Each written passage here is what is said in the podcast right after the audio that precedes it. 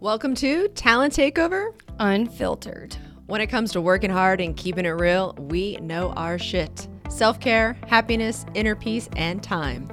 I'm Brianna Rooney, and this is Taylor Bradley. Hey, y'all. And we have thrived in chaos and turned it into an art form. So, Taylor, what are we doing here today?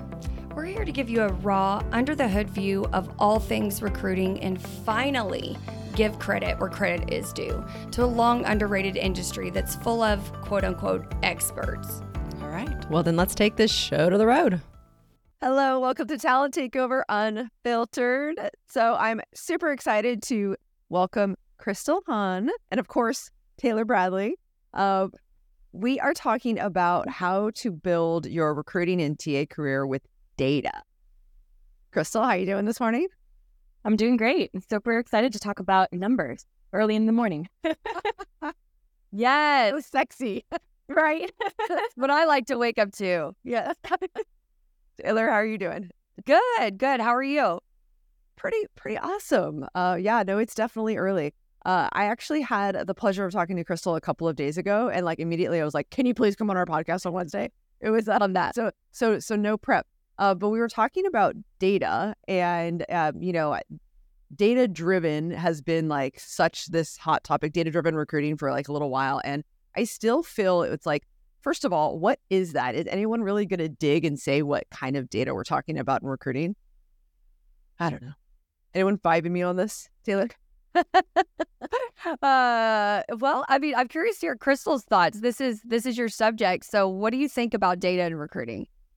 Definitely. So, I feel like it when Brianna and I talked, we we obviously hit it off, which was wonderful. Uh, yeah. And so, you know, I think when you think of data or like it's kind of like the buzz, like there's so many buzzwords that happen around recruiting, and people I think are just like this is the this is the next thing, and it's almost like you're trying to cook spaghetti and see if you can cook it to the right al dente and then you just kind of like stick it at the wall and you're like actually this doesn't work or like maybe this actually does work and so i think people are still trying to find that sweet spot of what that actually is and i think for us in the field we are just kind of like shifting gears where we're not trying to just be executors but we're trying to really be thoughtful of like how we approach things and so how do we actually look at data what does it actually mean and I think it's so easy to go down this rabbit hole of like, okay, so we're looking at all this data. We want to see top of funnel. We want to see like how many hires get, look at a velocity model. And then you kind of forget to humanize the data a little bit too, I think.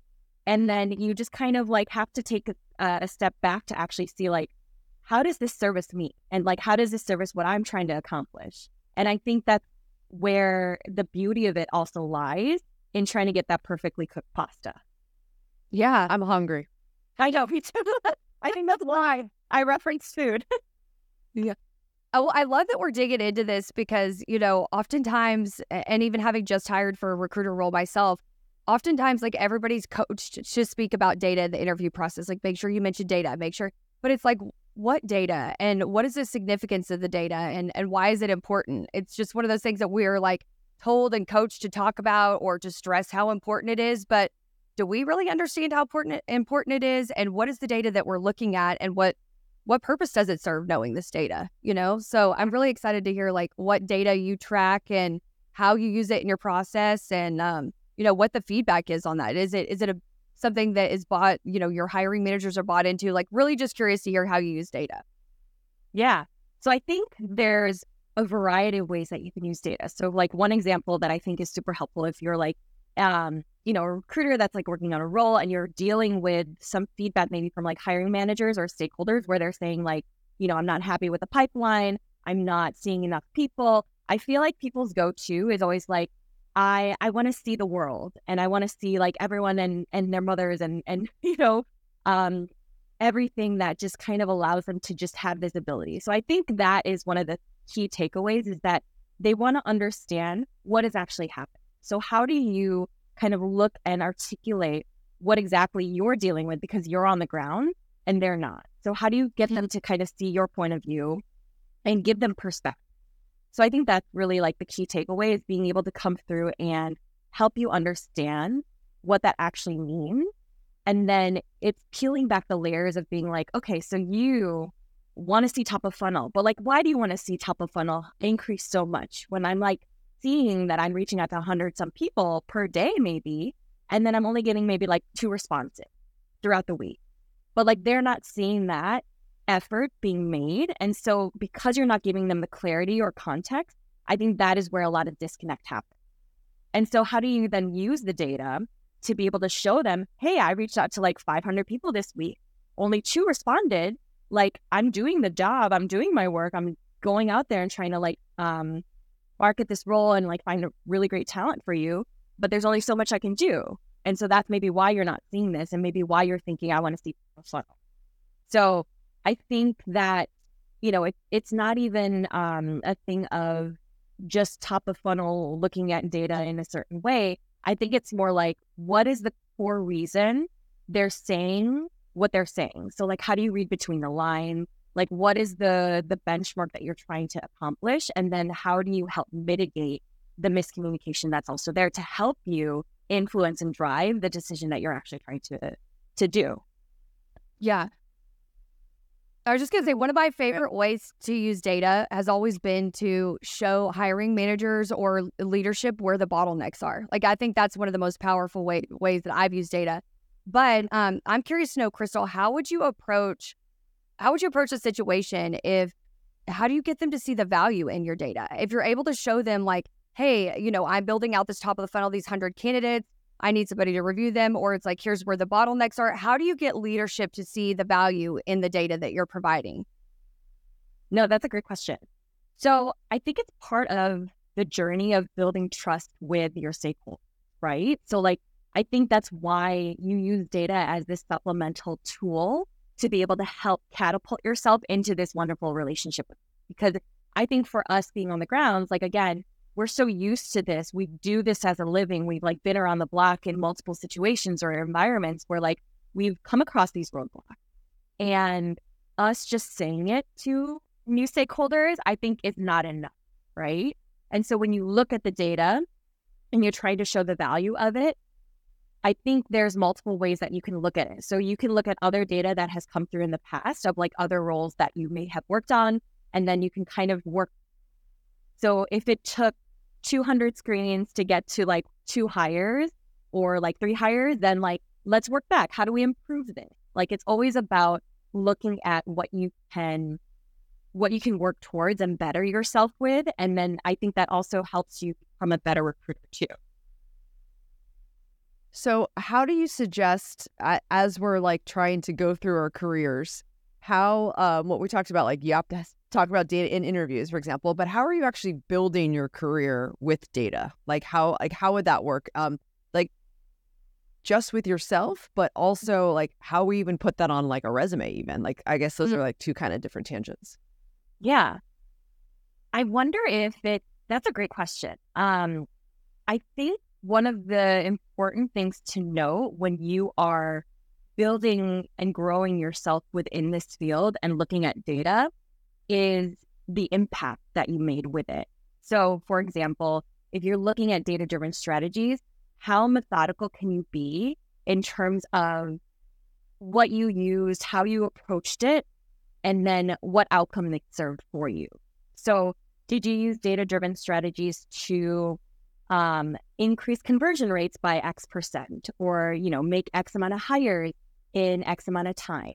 So I think when you are digging into and writing your little bullet points on your resume so that you can stand out, I think you can look at it in those two ways where it's like, what did you do in terms of data to increase conversion, um, top of funnel, or like uh, response rates? I think is obviously key if you're in a sourcing role and you're kind of full cycle and you want to showcase that you have strong messaging.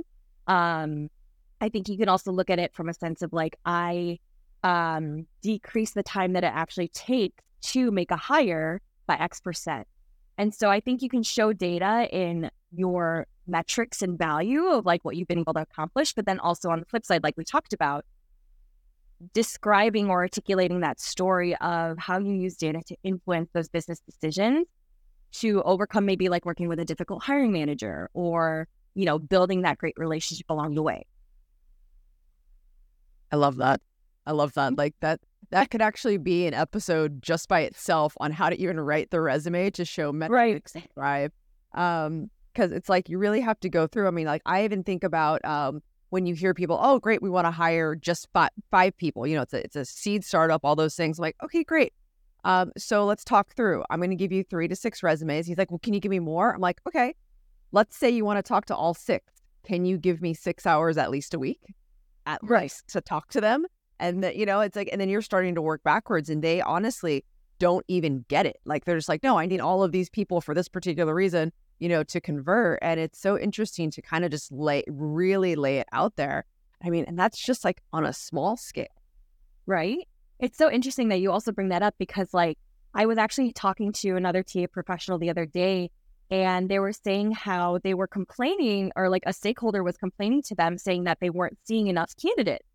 And little, and they were, you know, blaming recruiting because I think we're always the stepchild of the people function. And so you're yeah. kind of always easy to blame. Um, and so, you know, they were saying how, you know, the, the stakeholder was complaining to them, blaming recruiting, they wasn't happy with their recruiting partner. But little did they know that like the the reality was that they were declining all of the, of the interviews that entire week because they were quote unquote busy. And then that was delaying the process. So like you know, it's one of those things where how do you then like create and like give visibility and then educate stakeholders of like, okay, this is actually what's happening. And then it just only helps you instead of putting you on the spotlight because you are that, you know, step golden child that you're trying to also be. A step. Do you feel that way too? They ever that. don't you also feel like recruiting a little bit of like you're this little step, uh, like you're kind of like the black sheep of things, and then like uh, you know, yeah, forever. That's like putting it lightly to how we've described it on this podcast historically. No, we we talk about that a lot. That I you know we talk about Crystal how it you know recruiting never got the respect it deserved until what was it like 2021, and then yep. we had a good year, like one year what? Where maybe a year and a half, maybe a year and a half. I mean, and it was like then it's back right back to where we are, where we started. You know, where mm-hmm. recruiters and TA professionals are like the first ones to be let go. I mean, we all see it in this market right now. Like it's happening every single day. Still, there's layoffs. So, you know, it's how do we get them to see the value in recruiting? Which is why I asked the question of like, if if your key stakeholders don't value data, how do you get them bought into it? If they don't value, it, they don't care. You could show them the data, they don't care. And and that's where you know i've been asked that question. I've been in that experience um, myself personally. And i my belief on it is that if they're not bought into it and they don't see the value in it at the top down we're talking about the highest levels down i think it makes the recruiter's job pretty challenging for so many reasons but it makes the data a moot point i mean if they don't care about the data I mean, it's obviously indicative of a ton of other things with the organization. If they don't care about the candidate experience, the data, all of the things the data shows you, which is like the brand, the candidate experience, all these different things. Um, I'm just, I, I didn't have an answer for them. And my own experience was like, you could try to show it to them in spreadsheets. You can try to put it in a PowerPoint presentation. Like there's all these different ways that you could try to show it to them. But if they ultimately don't care, you're kind of trying to fight a losing battle. And so that's where my comment to them was like more so just pick and choose your battles and you know, but be keep all this data for yourself because if it ever comes back like what you were saying Crystal about well, you've declined all the invites for the interviews. So if it comes back to where a recruiter is getting reprimanded or in trouble or whatever the case is, hand slapped for not filling a role, at least they have the data and the metrics and are able to show, well, here's what I accomplished and when here's where you know the invites you decline they're at least able to tell their story and it backs mm-hmm. up and validates you know the the work that they've done on the role. Not just like oh well you failed because you didn't get this hire the data will help you make your case if it ever comes to a situation where you're getting in trouble for the role not being filled for circumstances that are outside of your control. Exactly. The data is also like your receipt right? Yeah. it's um it's exactly what's going to help you later on and it's so funny that you bring that up because there was one moment where I was actually working on um, a design role or a product role. Yes, it was a product role. And we just were not finding the right candidates, apparently, that were going through the process. And I was trying to show the data. And I created this wonderful spreadsheet and I love color coding. And I was like, all right, this is wonderful. I'm going to present this. I started presenting it because we were missing all the benchmarks. I highlight like I highlighted all of the conversion rates of where we were missing like things and like what my suggestion were so that we can kind of like get this uh get the ball rolling a little bit more. And she honestly could care less. And I was like, well, you know what? I am proud still that I spent like a few hours on this document because now when we kind of go back to it, at least I tried something. And like I tried to find solutions. This was what it was. But like you said, it's like almost it felt like a losing battle where yeah. you just didn't care. And sometimes you do have to pick and choose, like, okay, so I wanted to show you the data. This was my kind of Hail Mary. Let's then go back to the drawing board to see like what it what is it that you actually want now? Like what are you truly unhappy? Is it that you just don't want to partner with? Or like is it because you you know, you never know.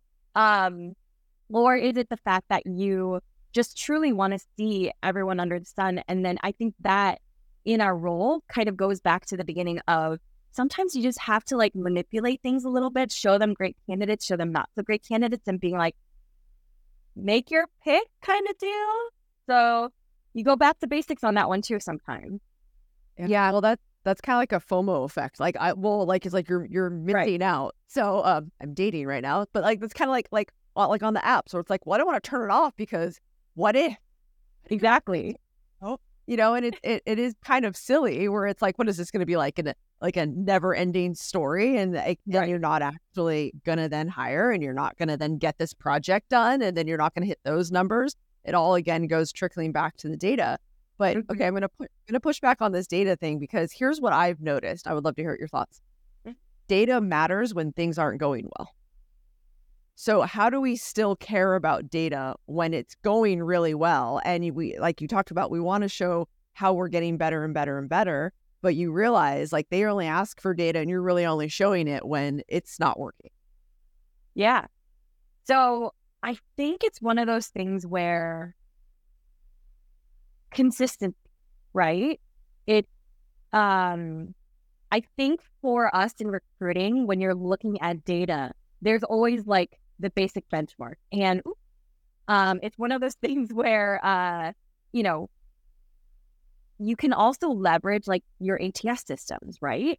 And I think that's why you have um, things in place looking at data integrity so that you can continuously um, have have it at your helm if you really need to pull, right? So you can do it on. Um, I think if you meet with your hiring managers or stakeholders weekly, or you have like weekly talent meetings, I think it's always important to put at least five minutes off to the side, being like, okay, this is the health of how we're benchmarking, um, or how we're trending in terms of like our conversions. Um, you know, we're above market or like we're above the the industry or like we're a little bit below. Maybe one of the next topics that we do in the next meeting is talk about like our email messaging strategies or like, you know, let's let's do this. So like at least then you can also add value to your actual meetings too and like have a little bit of meat along the way. Um, but I think once you use it as, or like not necessarily think of data as like, I only want to do it or I only want to pull it when I really need it. I think that's when you start separating or like putting a hierarchy on data and the relationship that you have with it when it's not going to go away, right? It's constantly there. And so that's when I think you know, we fall prey to the fact that, you know, people only want to see the data and you're scrambling for it. That's what you don't want to do when things are going, you know, maybe not as well as you really want them to. And so I think when you start approaching data as like, you know, the little like flavor water packet that just help you and, you know, keep you hydrated along the way with electrolytes. Um, I think when you constantly look into it, I love it. See, exactly. So, like, you use it as a supplemental method. And I think that when you start, you know, not necessarily fighting it, but you use it as a weapon or, like, you know, in your little toolkit as like a cheat code, I think that is what's going to help. Yeah. So, you brought up something at the very beginning of this conversation that really resonated with me was like a light bulb moment that I had recently whenever I was entering, re entering the job market is I had used data always, as we've talked about in this entire conversation, just to tell a story about the recruitment lifecycle. But I'd never used it to track like accomplishments or achievements of my own beyond like what you need to provide in like an executive summary to a, a manager or a QBR or something like that. But It wasn't until I re-entered, you know, the job market, and was looking for a new role. I'm like, that's that's what you need to have on there. I mean, that's the feedback I got from multiple people on my resume is like, you need to have those key achievements. And so I had a shift in my way of thinking of because I just haven't had to really do this before, you know? And it was, again, very humbling moment for me.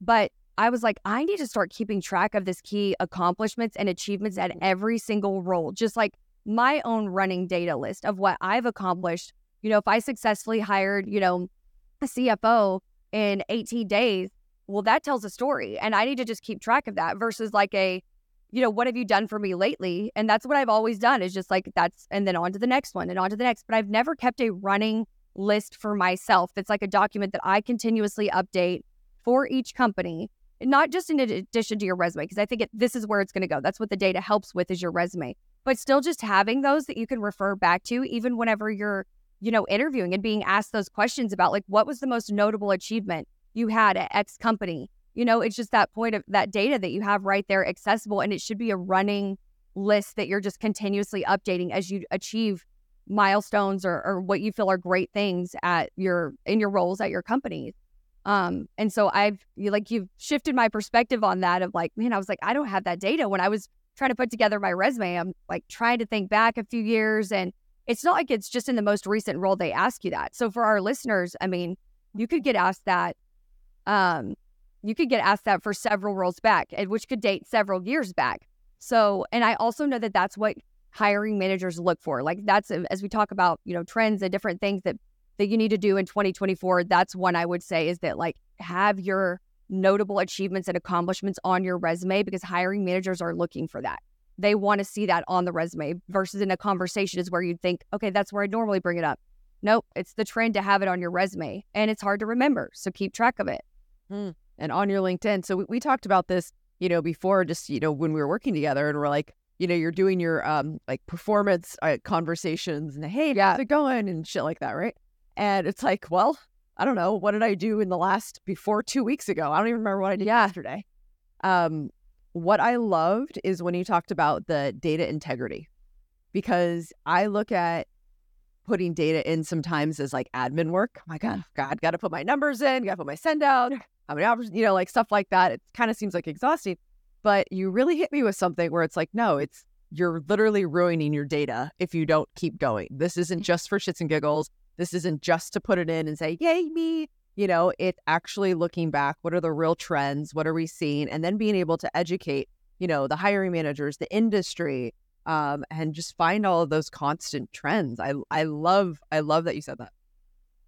Definitely. It's like one of those things where it's like you you have to do it, but you don't want to do it exactly like you said because it's like tedious, right? Like mm. you literally have to do this because it's not going away, but it's also like it's not going away, right? So when you yeah. do need it, then it's kind of like you have to backtrack and then you just make life a little bit harder for yourself. And life is already hard. Like, you know, you're you're trying to make it work for you. And this is how it this is how unfortunately you gotta do it. Love it. Yeah. So, Crystal, what would you say is your broke to boss tip for our listeners for this episode? So, if I had anything to say, hiring managers assume, recruiters assume, data doesn't. And so that is a mic drop from there. Yeah, I just got the chills. Who would have thought numbers give someone the chill? I know, right? W- women lie, men lie, numbers don't lie. exactly. Lil Wayne. Another quote by Lil Wayne. No, I love that. I yours was the more like polished professional version of it. Mine was like the rap trap queen version. You know, that is but came from though. So who's to say that rap can't influence? Yeah, influences me daily.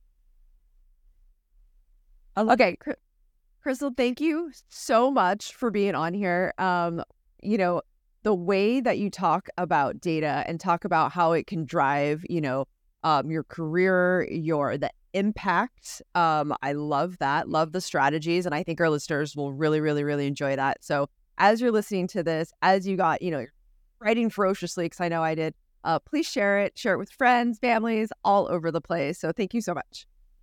Thank you for having me. See you next week. Bye.